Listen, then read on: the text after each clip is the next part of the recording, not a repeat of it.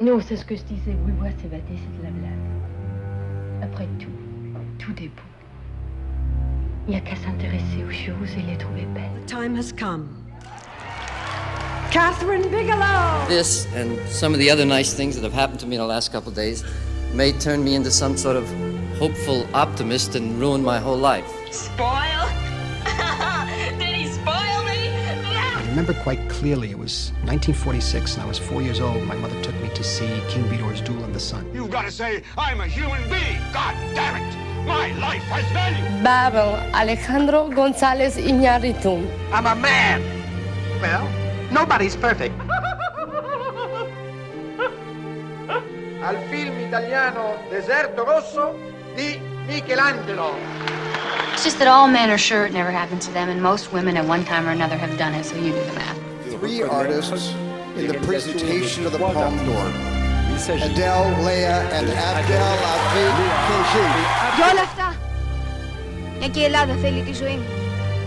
Kenji. We won! Oh, it is not over. We must continue. Oh. Oh, I did not know that. It's podcast 82, believe it or not, uh, filmotomy.com. So we're close, closing in on that 100. Um, I don't know what we're going to do yet for the big 100. Um, probably take the week off. Just go straight to 101. um, uh, so joining me today, I've got there's obviously the, there's five of us today. Bianca's got the the day off because she hasn't seen her boyfriend for about three months because she's written like so many reviews and stuff. so newcomer Casey's here. So hello, Casey. Hello. Semi-regular Max is also joining us. Hello. Uh, his second time on the show is Adam. Hi there. And you might also remember Doug. Back for some more scandals. Of course. I mean, that this one. Couldn't miss it. Couldn't No. miss it. Yeah, so we're talking Hollywood scandals. So I mean, like, uh, we're going to just start go around and sort of put our scandals on the table, so to speak. Say your prayers, Muggs. Uh, let's start with Max. Um, what have you picked for today? Okay, so uh, my scandal is actually about our line of work, that is to say film criticism. So has anyone here heard about David Manning? The name rings a bell, but I'm probably about it. thinking Yeah. Yeah. Okay, well, uh, the reason you might have heard of him is the scandal part. He doesn't actually exist. Right. Oh, Guys, that's Jose. exciting. Yeah. Yeah, no, I, I'm thinking of Bernard Manning. Very different Manning. Yeah, it's, it's very different, yeah. Sorry. Uh, if you're being in England, you won't get that. yeah, true. Right, so what's this? What's the scandal then, Max? Yeah, so basically this uh, goes ba- dates back to uh, July 2000, and um, David Manning was supposedly a film critic for the Ridgefield Press, which is an actual uh, weekly publication in Connecticut. And uh, he gave positive reviews to a bunch of Sony movies, including uh, Hollow Man and The Animal, which is this really bad uh, Rob Schneider comedy. And he was basically like the only one who gave it a positive review which was one thing that tipped people off to the fact that he might not be real. so what happened was uh, there was another Sony-related scandal at the time in that they supposedly used employees to pose as moviegoers for TV spots praising uh, The Patriot, which was another movie Manning had loved. And basically, they started looking into this whole thing, and it turned out that, uh, well, they called the Ridgefield Press, and they said, yeah, we don't have anyone named David Manning on our staff. Sony admitted to it, and they had to refund a bunch of people who had watched five or six Sony movies based solely on David Manning's recommendation. it's very specific, like just the five people that uh, will give you your money back. It's also the, the genesis of many Amazon reviews, surely. Yeah, probably. And IMDb voting as well. Probably uh, there's a lot of David Mannings. I think that. Oh yeah, absolutely. Yeah. And uh, this one always strikes me as funny because nowadays when you hear about people going, oh yeah, this critic is bribed by Disney or Warner Brothers Yeah. or Netflix or whatever. Mm. And I think, guys, if they could figure out that Sony was doing this in 2000 when the internet was in its infancy, there was no social media, how do you think Disney could get away with it now? This may come as a shock to you, but there are some men who don't end every sentence with a proposition. So what? This predates the old um, withholding a movie's release, so that you know the thing they do now where they don't get it pre-released to journalists, so that bad reviews can't come out. Yeah, yeah. I think, uh, yeah, I mean, they, they were already doing it back then. Like, I remember, I think Underworld wasn't shown to critics, and that was like 2003. Right. And that was Sony. Okay. So they, they Sony have really setting the benchmark for ways to not have critics. Yeah. Well, I, I think like 90% of the not shown to critics movies I've heard of were Sony releases, like the Resident Evils and the Underworlds and stuff like that. Wow. Yeah. That's really interesting. no, I mean I'm not I'm not being facetious. That genuinely Yeah, I'm just going to unfollow him actually on Twitter now. David Manning. I'm not having this. Got enough followers, thanks. Oh, brilliant. No, but yeah, I they think even, I- even went as far as having, uh, they used the machine to simulate David Manning's voice for an interview. Oh my god. Wow. Bravo It's like uh, early And So this 2000s scandal's date good, man. This he was really- interviewed by none other than Harry Shearer, aka Mr. Burns. Oh, Wow. Smithers. Smithers, release the critic. Release the review, five star review. That would be a great parody account though on Twitter. Just someone that's just David Manning's that just gives positive reviews to all of the shit films. that everything. like Green Book and things like that. Ooh. Uh oh. Uh-oh. Yeah. Well, that's good. That's not depressing at all. That's a really good start. So you've got us laughing. You've got us all rethinking our careers as cri- critics. we are all real. Absolutely. I can guarantee it. Excellent. Um, good start. Uh, Adam, have you got something funny for us? Yeah, well, I mean, how much do you like wank jokes? Um, Because I've got a whole page of notes here on Pee Wee Herman. So Oh.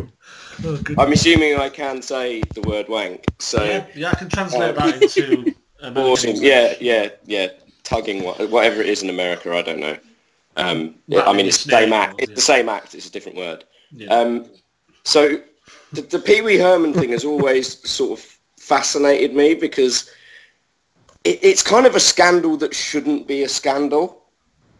Like grown man has wank, yeah. you know, bi- you know, big deal. But because of the kind of environment America has created, and also because of the fact that obviously he was a children's TV star, so and and and incredibly creepy, might I add. The, the, the, the Paul Reubens Paul Reubens is a fantastic actor, a very very funny guy, but but Pee Wee Herman is is. I mean, come on, he's creepy. Let's face it. I mean, if, if Jimmy Savile was that creepy, he'd have got caught a lot quicker, um, or been caught at all. Um, so, so yeah, it just it just fast, like he, he gets arrested. For anyone that doesn't know the story, Pee Wee Herman, 1991. He's in an adult cinema, so XXX films. He's there for a triple bill, which I f- find funny. Oh. That's commitment. I mean, yeah, the that's, that's, stamina. you know, he's, he's going, yeah. yeah. I should have seen the size of the box of tissues the other with him. Oh yeah, I was going to say he, he got caught going in with three litres of lube. Uh, And peanut butter. That's weird. so I'm here for the triple bill. Thank you very much. so I, I don't really un- like it. I- mean, it, it shouldn't have been a scandal, but it is a scandal. I mean, I understand like any editor, any newspaper, because back this is pre-internet, right? So it wasn't like he could do it in the safety of his own home, or he probably could, but he just fancied a day out. Um, Took too long to load. that wasn't a point. Yeah. I'm just yeah. I, I, too long, up, too long to offload. Uh, yeah. Anyway. yeah, yeah, yeah. Uh, I, yeah, I mean, I don't, I don't know how, how you guys feel about it, but I mean, I, I, I just find it like it's an adult theatre. He's an adult. He's in there doing what, let's be mm-hmm. honest, that theatre is set up to provide. It's a bit like arresting someone for eating a burger in Burger King. Like, you know, this is this is what this is here for. Why are you going in and anyway? Well, so that's a separate. In Burger King, you get a bag. You know. Maybe they should give you a bag as you go. Would you like a bag, sir? Sanitizer. yeah, yeah, yeah. I'm good. I'm just I'm just here for the story. No, maybe maybe that's why they used to give out the masks of the Burger King. Maybe that's what you need in a way. Yeah. so that nobody knows who you are. Yeah, he wouldn't have been caught. yeah, yeah. Well, this is what's funny, right? So if you've you've all seen pictures of Pee Wee Herman, and when I was doing the the research, like just sort of googling it and stuff, have you seen his arrest picture? Oh no, I haven't. actually. Like, he couldn't look anything less like Paul Reubens. Like he looks like Charles Manson minus the swastika. I mean, which is an interesting disguise when your name's Ruben. Um, it- it- like I just, I Oh, just, wow. Yeah. you know. Anyway, anyway. So they, they, I'm I'm throwing it out to the group just to see if you all find it as ridiculous as I do. Really. You can't just wish and hope for something to come true. You have to make it happen. Well, yeah, because it's not like when Hugh Grant was caught because he was obviously in a car, so that was in a public place, and that's obviously well against the law. This is going to an adult venue to do an adult thing. So, uh, yeah, it, Yeah. it's kind of like, what was he really doing wrong? Like, yeah, it is a bit creepy not to do it at home, but that's that's what those venues are set up for, and that's entirely their purpose. So, it feels like someone maybe spotted him going in and wanted to create some drama and so reported it to the police rather than he wasn't no, they actually have- they doing have- anything. They have vice cops in America. Ah. Vice cops. So their their Yeah. job is to literally bust people doing shit that that they've created a world. This is what's what's so it's like Mm. this paradoxic thing that like you know they've got an environment where they've said right we're gonna um, we're gonna sell you pornography. But we're also going to send people round to catch you masturbating to it, and, and, and when you do, we're going to dance around like moral victors. Like, Yeah, yeah, yeah. so yeah, that's why. I mean, that's kind of why I find it. Uh, we- I mean, don't get me wrong. If I was a local uh, journalist and I, you know, had just stumbled across child, massive child star caught wanking in the theatre, that's that's going on the front page. Like that's the only reason it's a story is because of who he was. Yeah. And that's what I find funny about a lot of Hollywood scandals. This is only a scandal because it involved someone from Hollywood, not because of what they actually did. Like early 90s clickbait, basically. Yeah. Mm. Well, Well, the Michael, funny Michael thing is- Douglas, it'd have been alright, wouldn't it? Well, the funny thing is, he was arrested a second time in 2002. oh, really? Oh. Pee Wee Herman? Yeah, for well, this was more serious. It was uh, there were allegations of child porn. Turns out he had a copy of Rob Lowe's sex tape. oh, Ooh. oh. That, that is bad. Yeah, so that, that's another one that popped up when I was doing the thing, and I was like, how is this not a bigger thing? Guy hmm. records, is like R. Kelly. Yeah. He managed to move past that scandal very well. Yeah. Oh, well, yeah. it's, it's no wonder he moved from politics to acting, though. Well, You're I never think gonna get with elected Rob with Lowe, the big deal wasn't so much the the act itself, because the girl was legal in that state. It was the video itself that was illegal, not the Mm. act. Mm. Okay. All right. Bit of a loophole. Yeah. yeah. Yeah, I mean, yeah. I, I, I- Yeah. yeah. as I think Pee Wee Herman demonstrates, try try keeping a, a tab on American law when it comes to what you do with your body. Yeah. Uh, it's incredible. Anyway, sorry, that, what that you was- do or who you do. Precisely. yes. Well, I'm sure it's a thing because he probably thought like I'm not doing anything wrong. I'm doing what I'm supposed to do in this place. Why am I being arrested? But you know that that that's that's just the way it is. Yeah. Yeah, but why? But why? Why do those places exist? Mm. If people know you can get arrested for going. to them? I Yeah, it's like a lap dance, isn't it? You, can- like, you can you get you can get around, but you can't touch. yeah, yeah, You can't touch yourself. Sorry. I wouldn't do that. I really wouldn't. I've just found the picture and I've just looked on my phone now. Yeah, I see Yeah, the Charles um, Manson. Um, It does, doesn't he? yeah, He's got. He's he's gone full Manson on that. it's really yeah. It's, he's, he sort of waited for his hair to grow and his beard, and then he was like, "Wait, I'm going to go into a theatre and have a wank." Yes, that's really funny. I'm 'cause sick That's this. what I I'm thought. sick of this I thought. shit. I thought he was looking in the mirror, going, "Nearly long enough to go out for a wank." And then puberty hit, and it was like, "Yep." Wow, brilliant. Um, Doug, I'm going to ask you as well. Do you have anything funny for us? Uh, unfortunately, I don't. it's a massive downer involving two suicides, so you know. bring, Well, bring we have to bounce right down. Out a little bit, yeah. So mine, uh, I, I, I obviously know Jean Harlow, but I wasn't particularly aware of this story, sort of surrounding a bit of a scandal that happened with her her marriage. Um, so I'm sure everyone knows Jean Harlow. She was kind of a blonde bombshell um, in the 1930s, and she became very famous after she was in Howard Hughes's Hell's Angels.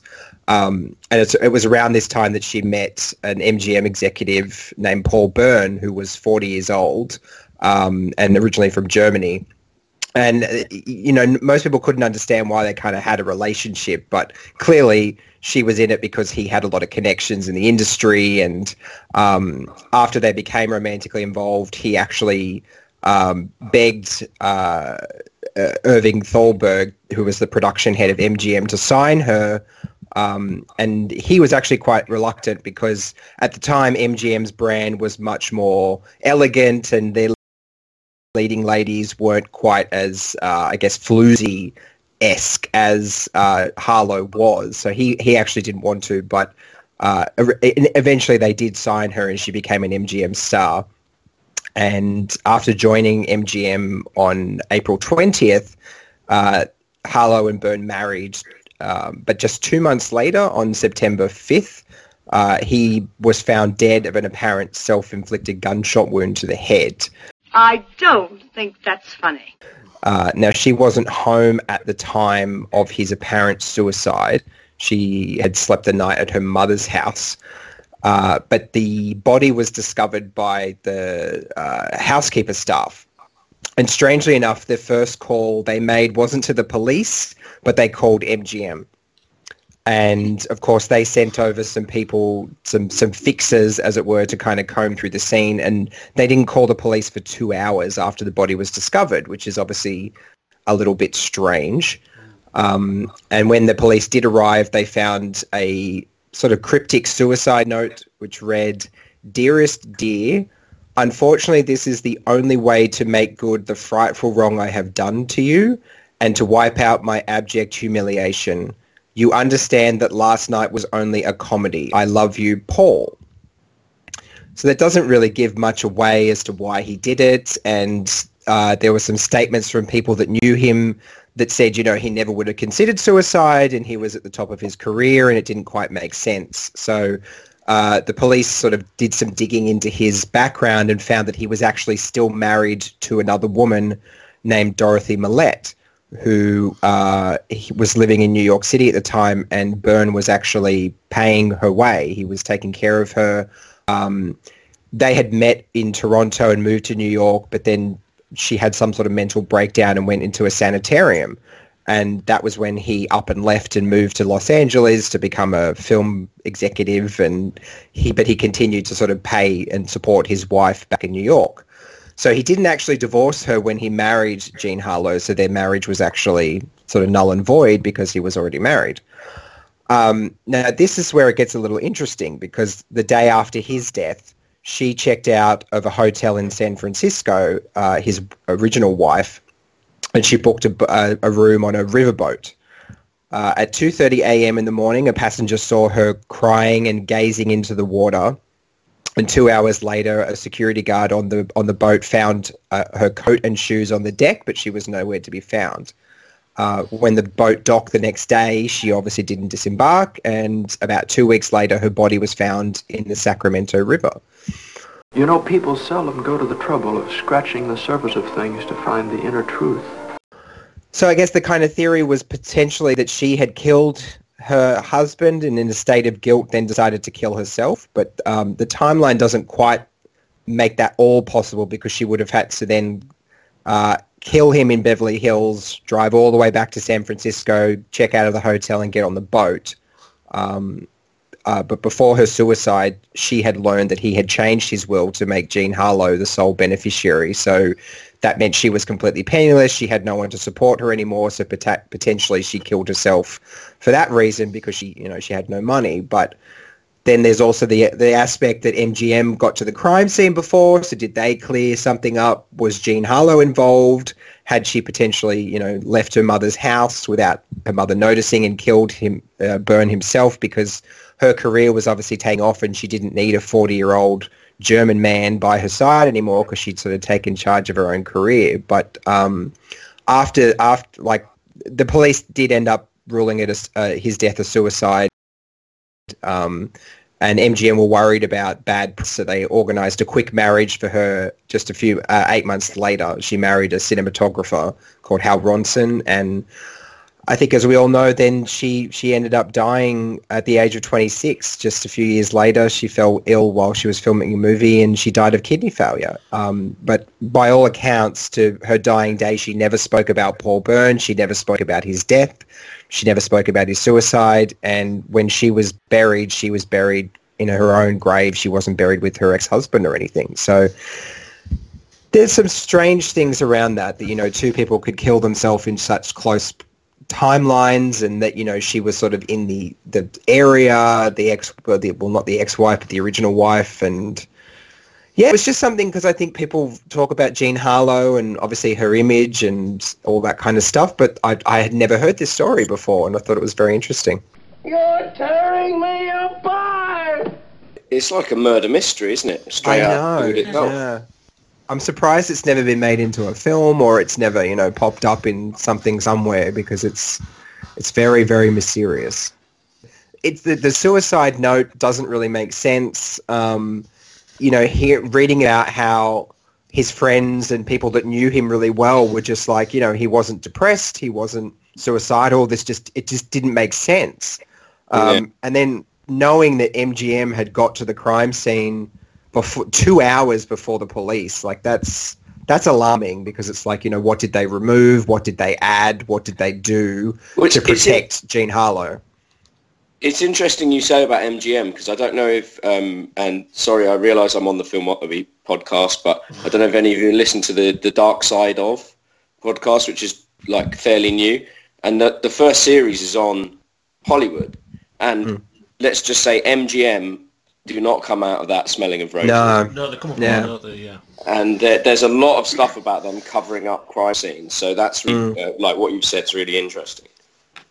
I think it's like the fact that the housekeepers knew to call them before the police. It's kind of like, what did they first discover to be like, we need to call MGM before we call the police? Because obviously something was there that even they were alarmed by, that they knew better than to call the police first.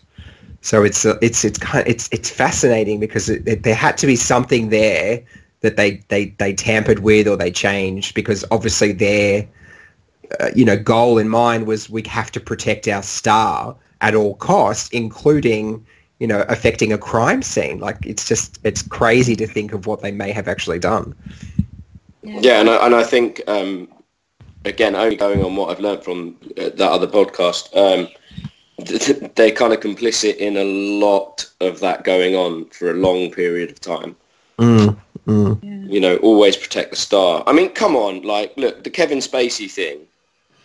Everybody, like one of my friends is, is a uh, an agent, like an acting agent, and she's like, you know, she casts people in UK-based commercials, and she was like, look, I don't even deal with famous people, and everybody I know has known for a long time not Yeah. to be around Kevin Spacey. Uh, so that that was being covered up somewhere. Do you know what I mean? Harvey Weinstein. Yeah.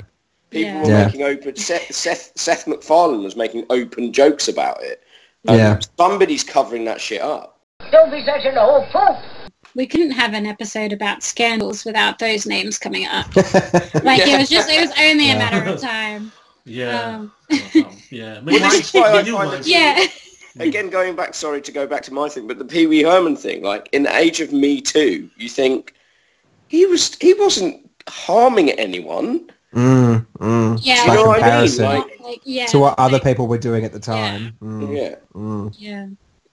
anyway Uh, sorry but yeah. so yeah Uh, I was But I think we we think that yeah, it, things like this don't happen anymore, but quite clearly they very much do. yeah. yeah Yeah, I was just going to say before, like, there's a couple of red flags for me in this story. The first is that her alibi is a family member, and the second Mm. is like, yeah, the whole covering up and covering up for a star. Like, that makes me think that maybe she was involved and they were like, oh, it's too much of a scandal, and then they made it seem as though it was the ex-wife.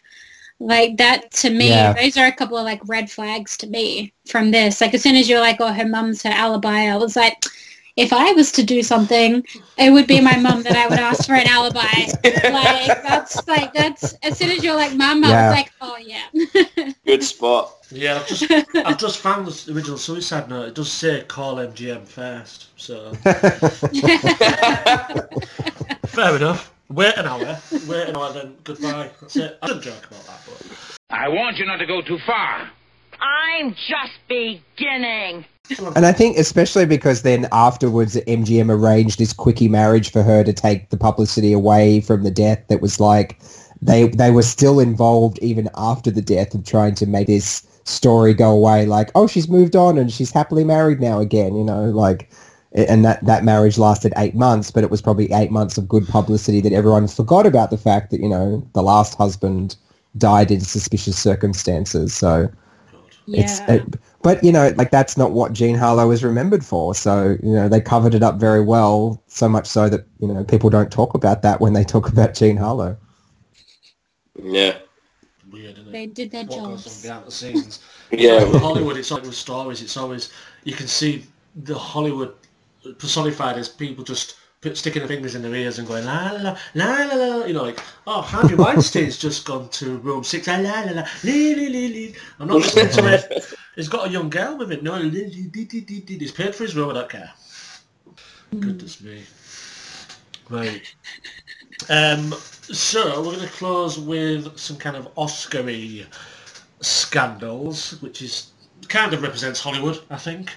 Um, Casey, do you want to talk about uh, what was it, 2016? Yeah, 2016. See, the reason that this one kind of sticks out to me is I think it was the first time that I ever properly watched the Oscars live.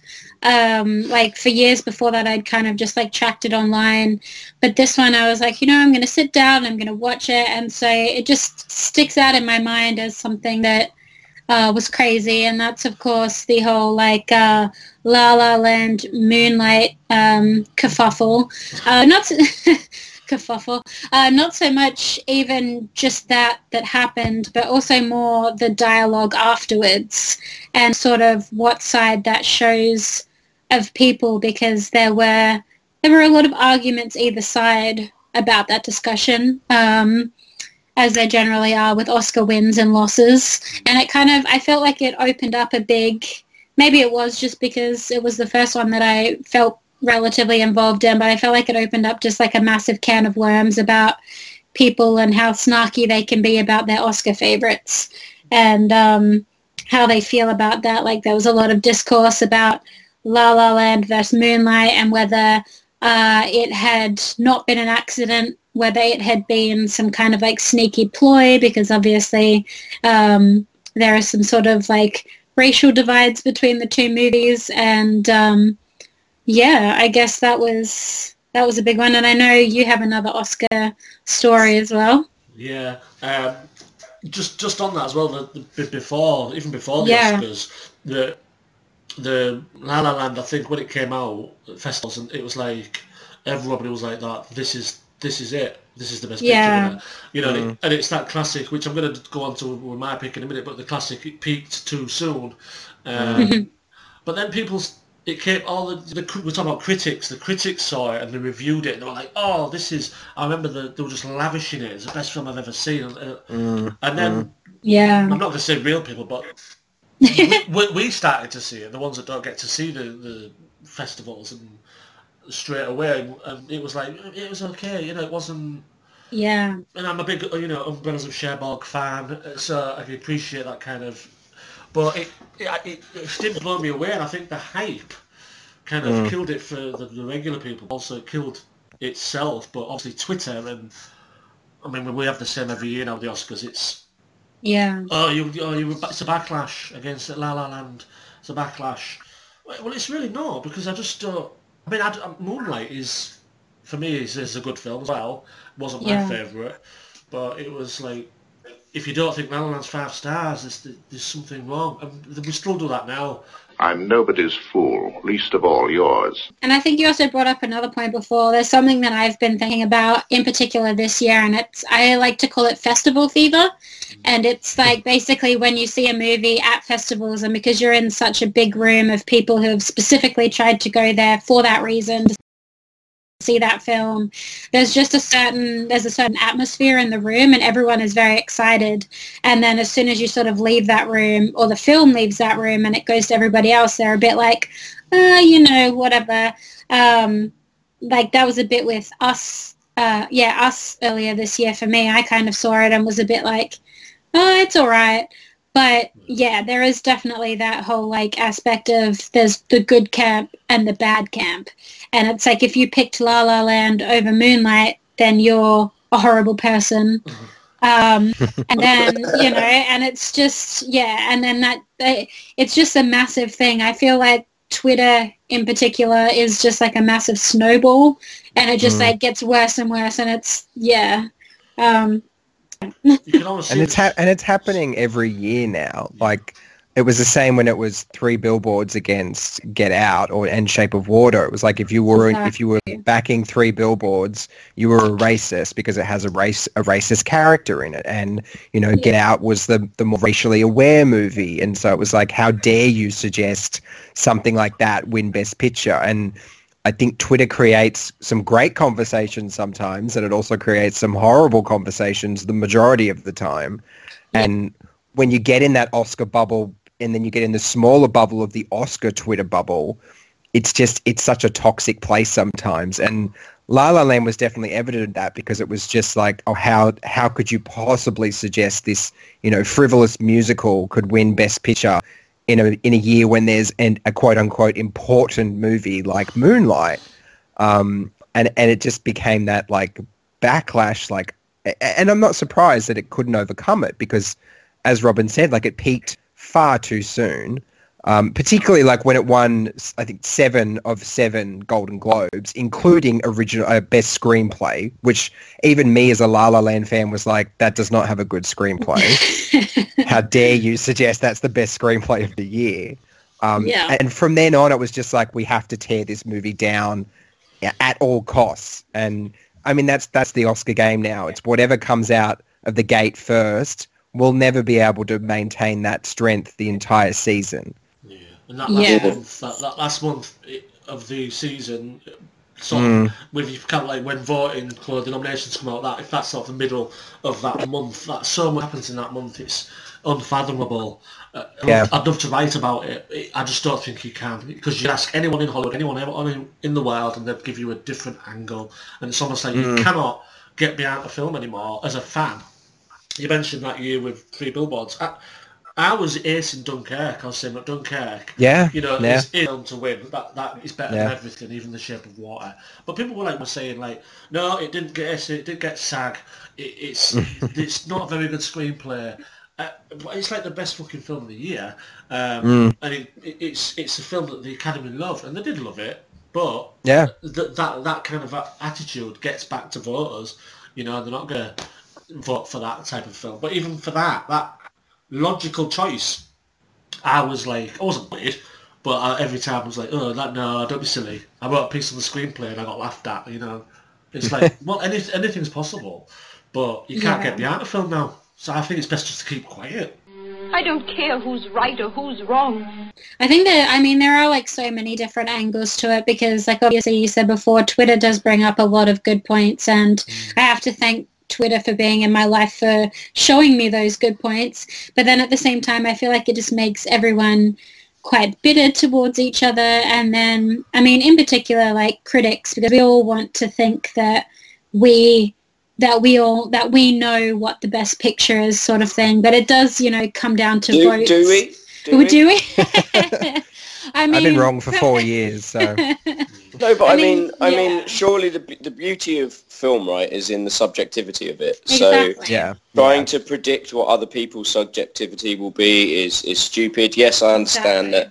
that the, the the the academy, in terms of people that are uh, selected to review, may have a certain slant and a bias or whatever you want to call it. But in terms of like us as critics, I, I just think there's no there's no point in trying to second guess anyone else. You can admit Right. that you were swayed by public opinion on something. Like there's been films that I've gone to see that I've expected to love because everybody's told me it's going to be great that I haven't, and there's been films the other way round, if you know what I mean. So when it comes to the the the Oscars, I used to get really hyped for them, and I've just kind of lost that because I've realised that asking me to get involved in other people's opinions, you're you're always going to be let down. Uh, and you know, Mm. if if you Yeah. think, right, for example, La La Land, Three Billboards was the best film of that year, that's what's important. yeah, exactly. yeah. Yeah. I know last year, I'll I'll just touch on last year real quick. Um, one of our writers called Daniel, he wrote like the best piece I'd re- read all year, which was the preferential ballot, broke it down, said, Mm. this is why Green Book will win. I thought, oh, come on. But when I read it, I was like, oh, as much as I, I, I can see the I wish I'd written that. But it was nothing to do with bias. It was nothing to do with race, how silly the writing was, or you know how there were better films that year. It was nothing to do with any of all that. Apparent, apparently, everyone got behind Green Book because we we were mocking it. As some people are saying, what a load of nonsense. It was completely Mm. void of bias, and he just said, "Well, this is what's going to happen when that is eliminated. This, if you know the preferential ballot, you know, this Mm, these will mm. vote for that. These will, you know, the favourite films like that have got a certain audience, but eventually it comes down Yeah. to the universal, which was Green Book, you know, and Mm. it, that's why it won. As much as I, I, I the logic behind that.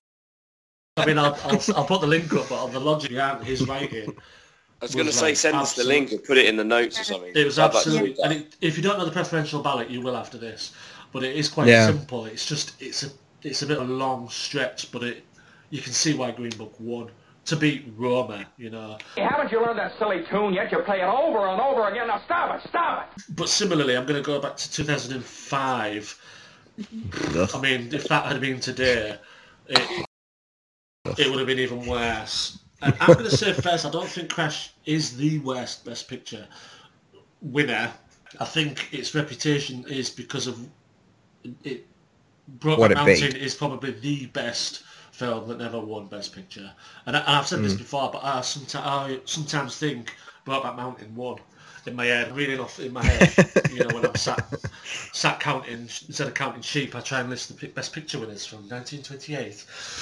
Um, and Brokeback Mountain feels like it won even now. Mm. Um, for those that don't know, what basically happened, it's similar to the La La Land thing in a way, is that Brokeback Mountain came out. Uh, it was absolute classic old Hollywood romance, uh, and that was kind of like that's going to win. But the, the, there was a, a I'm going to this in quotes a problem, in that it was um, two men would form the love story. Um, so there's this film that was like up there, it's going to win the Oscars. It started winning everything, um, but Crash is the film that eventually won Best Picture, which it, you've not heard gasps like you've, like you've heard when this film won. I mean, it was a late comer. It came to the party late, which is really good for Oscars. If you come late, you, you you're in with a good shout. If you peak early, you- you're eventually going to be in trouble. And what happened with Brokeback Mountain was before you even come onto the the publicity and the homophobia, is it kind of faded a little bit, you know, and but then a strange thing happened. Um, Lionsgate that I think distributed Crash had already spent like quite a c- couple of million dollars on promoting this film. I think it was on DVD. Um, they released it. Screenings got Academy votes to watch it. The Screen Actors Guild they sent a, lot of DVDs to them. I think it was like over hundred thousand. And the key here is the actors. You know, actors win you Academy Awards because they're the biggest branch in the Academy. Uh, and this is an actors film. You know, there's an ensemble, an actors vote. So it wasn't Academy voters that got the, but it was a lot of effect. It won the Screen Actors Guild Best Ensemble, and all of a sudden there was like, oh, we know this film, and it was it was just basically they shoved it in your face, and I think it was so fresh. Uh, there's a couple of great scenes in it. Um, the I've mentioned before the crash rescue when Matt Dillon pu- pulls Thandie Newton out of the car, and the scene when you think a kid is shot. I think Mm. two magnificent scenes, and when I watched it, I was like, and I think that that's the sort of thing that won it Best Picture. That fresh, you see that you forgot about Brokeback Mountain. You saw it a few months ago. Oh, but these two scenes and, and that music, and you know, I've got the DVD and they've sent me it. Oh, that's lovely. Uh, you know, and it's. I think it came late. Um, so Lionsgate was, but the biggest thing I think we're going to talk about is the homophobia in Hollywood. Certain actors, big actors, Yep. these these are guys that have been in big films, you know, Oscar-winning films. I think we're like, you're tarnishing the Western, uh, gay, gay cinema. You know, we haven't got time for that. Not in the heads, but it was like that. And I don't think they're the reason it didn't win. But I think what you got to take into consideration. It helped. Yeah, the generation Yeah. of of the Academy members. We talked about old white guys last year, and all people were like, "No, it's nothing to do with old white guys. Why Green Book won?" But you got to look and think, what's it, 15 years, 14 years ago, Mm. 70-year-old Academy members. You know, are you pro gay marriage? Do you want to vote for a gay film? Mm, No, I won't say they were homophobic, but they're not going to vote for Brokeback Mountain, are they? The, you know, they're going to vote for a film that's kind of political, about awareness. Not done very well, but that doesn't matter because you've just seen it and it kind of knocks you off your socks, as it did me when I saw Crash. I was like, whoa. But a week later, I was like, hang on. And the last thing I, I, see, I spent the whole way through that film going, what? yeah, what?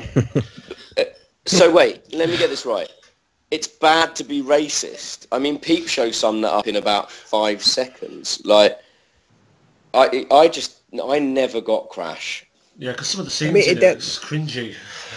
Well, that's the thing. Like they just haunt. Like the whole movie is just people talking about race and racism, and but that's all it is. Like that's this this constant narrative plot through it, and then you know they try to weave in the story of an ensemble cast of characters that happen to be in the same places at the same time over and over again, which you know Paul Haggis one of them cannot do racist. that.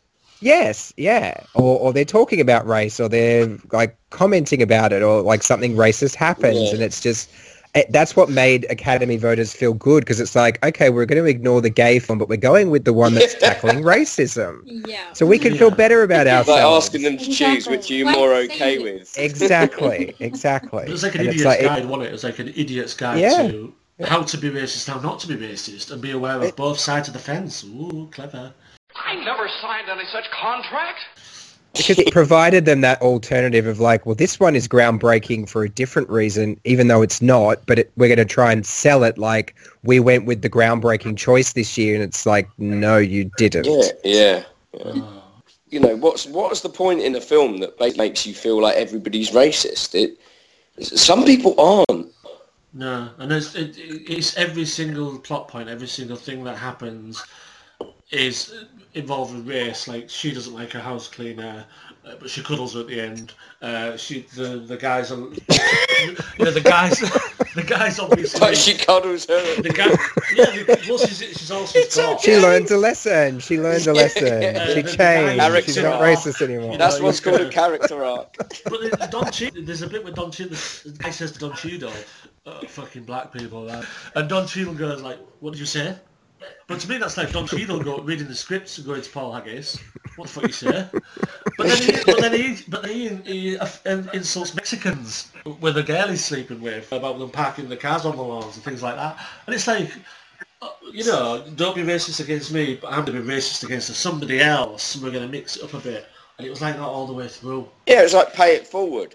Just, just, just pay the racism on somewhere else. You, you'll be fine. Oh, but yeah. Yeah, but uh, speaking of how the Academy votes, I remember reading this article. This was around the time of uh, uh, No Country for Old Men and There Will Be Blood, so 2008 Oscars. And uh, they asked an Academy member how it was going to turn out, and this guy said, well, we don't actually vote for the movie we like best. We vote for the one whose ending we hate the least. Mm. Mm. I think a lot of voters as well that would openly, like they did with Twelve Years a Slave, said, "I'm, I'm not watching. I'm not. I'm not going to watch it. I'm not going to bother watching it."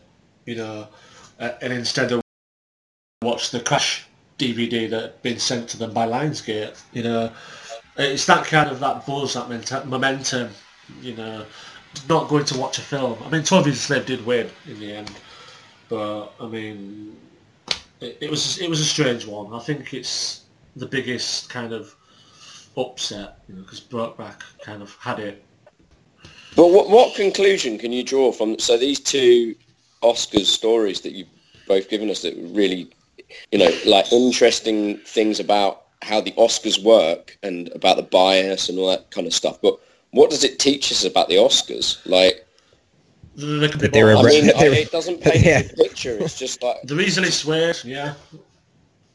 I, I think, and the biggest thing is it's kind of like at the end of the day, best picture, it's irrelevant. Like as as much, and I say that as someone who talks incessantly about the Oscars, who writes about the Oscars, who podcasts about the Oscars, and yet even I'm like they are completely irrelevant at the end of the day because, as you said, whatever your best picture of the year is your best picture of the year. It's it's lovely when your best picture of the year matches the Academies, Yeah. but in the 90 something years, I could probably say less than half, I would agree they picked the best film of the year. So, You know, it could be worse. For all the song and dance that's made about them, at the end of the day, it's a popularity contest. It's a snapshot of the time. It's a, it, it doesn't necessarily in, indicate quality. Yeah. That's for sure. But I think, Yeah, I mean- yeah, to an extent. But I think popular popularity contest now nails it on the head. To be honest, for me. Yeah. Yeah.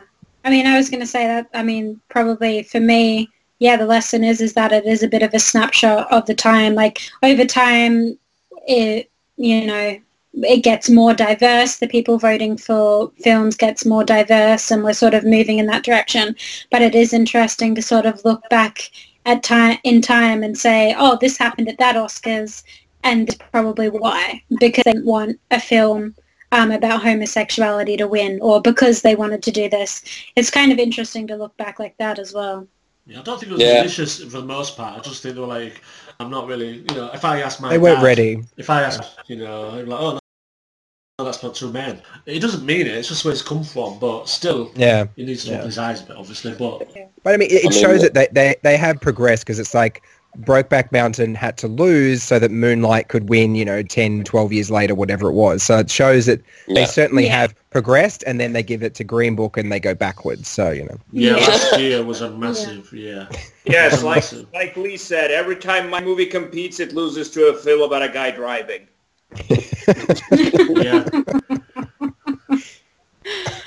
Oh, Although, I mean, the crash thing, it's kind of hilarious looking back if you watch the clip of the actual moment when they announced the Best Picture winner. Yeah. Uh, Because Yeah. Jack Nicholson thought Brokeback Mountain was going to win, so he goes, and the Oscar goes to Crash? Just kind of shrugged. just kind of shrugged, didn't he? that sums it up. It was like, yep. Even he wasn't expecting that.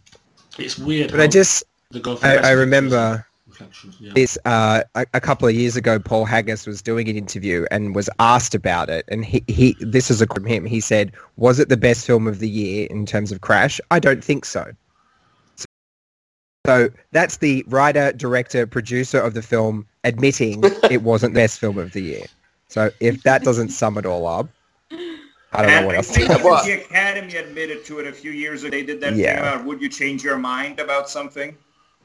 Mm. There were a few where, the, uh, like one of them was, yeah, we would probably give it to Brokeback Mountain now. Yeah. I mean, uh, Hi- Hindsight is 2020. I've, Yeah. I've actually Yeah. interviewed Yeah. Paul Haggis as well. I interviewed him about three years ago for he, was, he did a he did a show for the Emmys with uh, Oscar Isaac. I can't remember what it's called now. Show Me a Hero. So I got to interview him for that. But I asked him about I asked him about the Oscars at the end because I was like, oh, I have to ask him. It's that or Scientology. So I asked him. um, basically, like, basically said like these bullshit theories about Hollywood being homophobic. You know, half the people in Hollywood are gay. Look at Broadway, and, started bringing up all these weird examples. So I said to him like, "Oh, so you think it was nonsense then that uh, homophobic?" You know, and he just was like, "Yeah, it's, it's nonsense." Uh, but then he wrote me an email after to the publicist to send to me to sort of say, like, backtrack a bit. Like, oh, I've done, I've walked the streets for gay rights before, and I've done this, and it's like saying, Oh. I, I'm not racist because I have a black friend. Yeah. It's, Exactly, it's a yeah. bit like Yeah. that. So Yeah. I can't have a bit of respect for him. The time to make up your mind about people is never. It's just very strange, and it was strange to see what would happen. Last year, like the the Green Book thing has kind of taken because we thought that wouldn't happen now, but Mm. uh, Mm. I don't know if the like the Twitter thing would would help or not because I do believe like the, the those big people, the, the Gold Derby people, they now influence Academy voters now. So when they're doing this predictions, put your predictions in. It's almost like telling the Academy voters they're so accessible now. What you know what what to vote for. So they're not really predicting. They're saying, yeah, I'm going to vote for this. It's, it, it's Yeah. interesting you say. I wonder, do, do you think, or do you guys think that sort of Twitter, and I mean by Twitter I mean us, the the, the masses, not like uh, Yeah. you know Ryan Reynolds' Twitter or Jennifer Lawrence, whoever's Twitter. Um, does it affect the the Oscars? Does it, you know? Do, do people look at that? Are they influenced by it? Because you know, look, we all know that you, when everybody tells you you've got to like something, you feel a pressure to like. Otherwise, Mm. people will think you're an idiot. Or you know, Yeah. I don't like Doctor Strangelove, and I know that everybody thinks I'm an idiot for not liking it. But I think that there's a lot of other people that don't really like it that say that they do because they know that it. I think it's a little bit like you, you look out your window and, and, and a bike goes by and then it goes by again, it goes by again, and you sort of, if you see the bike enough times, you know, and I think Twitter's like that, I think a lot of people speak about it, they'll go to a party or they'll post on a website and then voters will, oh, I vote to this voter, and oh, what did they say? Oh, they loved Green Book. Oh, well, that's going to win. And it's word of mouth as well, and I think Twitter plays a massive part in that. Yeah. Yeah, I this was- wasn't so much Twitter, but uh, one of the things Crash had in its favor, it got the major celebrity endorsement at the time, which was Oprah. Oh yeah, Mm. yeah, she was like, Mm, oh, yeah, mm. a, a black Yeah. woman, yes. Yeah, I, I mean, I was going to say before that I think, I mean, so last year's Oscars was a bit of a bit of a confusion, you know, with all of the things like, you know, we're not going to show half of the awards, and then we're going to do this, we're going to do that, and it all just kind of seemed to just be a bit of nonsense. And I think Twitter sort of like confused that, and in like a lot of ways, like I remember one particular tweet, it was like films in the past have been made without sound without um, color, all those sorts of things, but there's never been a film without editing and cinematography. And so I think like things like pop out of the out of the woodworks, but in general, I think Twitter just confuses things. Like there's so much noise. Well, that all cut that all the what was it? for? uh, show all twenty four. That hashtag, Yeah.